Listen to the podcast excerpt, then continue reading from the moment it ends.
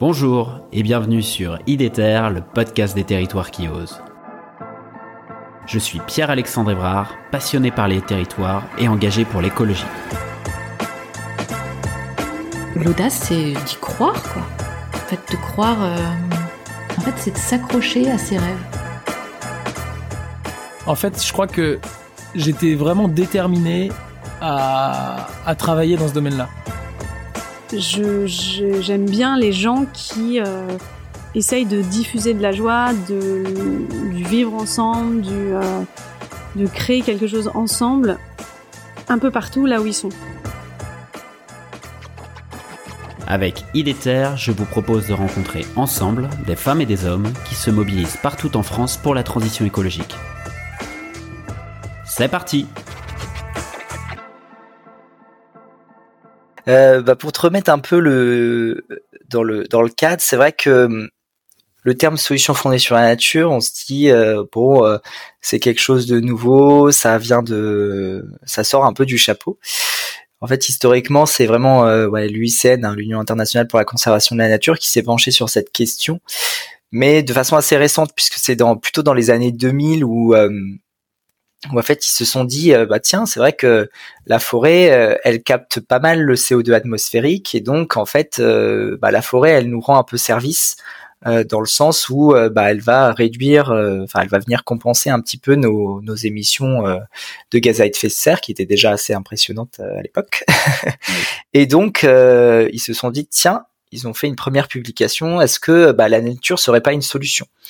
Euh, Parce qu'elle nous rend des services, euh, ce qu'on a un peu introduit comme les services écosystémiques.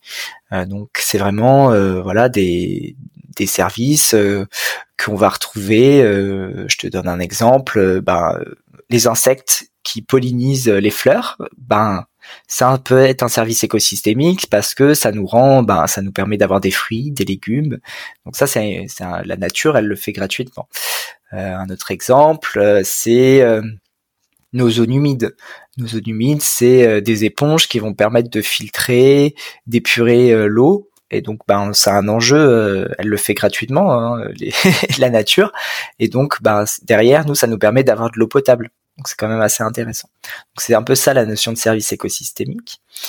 Et donc, en 2016, effectivement, ils ont ils ont un peu formalisé ce concept de solution fondée sur la nature en donnant la définition euh, que tu as citée hein, sur les, les actions concrètes qui visent à protéger, gérer, restaurer les écosystèmes, avec cette notion assez intéressante, tu vois, de écosystème naturel et écosystème modifié ou anthropisé. Mm. Ça c'est vraiment assez important aussi parce que euh, on montre bien que voilà, on n'est pas sur des trucs euh, euh, on est sur des territoires sous cloche où la nature est complètement euh, sortie en fait de, des écosystèmes humains. Euh, avec cette notion de, donc de défi de société. Donc là, on parle spécifiquement de l'adaptation au changement climatique, mais euh, l'UICN, ils en ont défini sept, euh, notamment euh, tout ce qui est question de ressources en eau, le développement économique, euh, la santé humaine, euh, la sécurité alimentaire, euh, voilà, le changement climatique, euh, la biodiversité. Donc voilà, ça c'est les grands défis de société, c'est lesquels, c'est les défis face auxquels l'humanité est confrontée. Et donc, dans les solutions fondées sur la nature, ce qui est important pour ces actions, c'est qu'elles vont assurer le bien-être humain, qui a vraiment un peu cette vision anthropocentrée. euh, ben, en fait, ces actions, elles vont nous servir à nous, mais elles vont aussi produire des bénéfices pour la biodiversité. Donc, on a vraiment cette notion de, de, de, de co-bénéfice. Et ce qu'on entend souvent, c'est ah oui, donc c'est quelque chose de nouveau.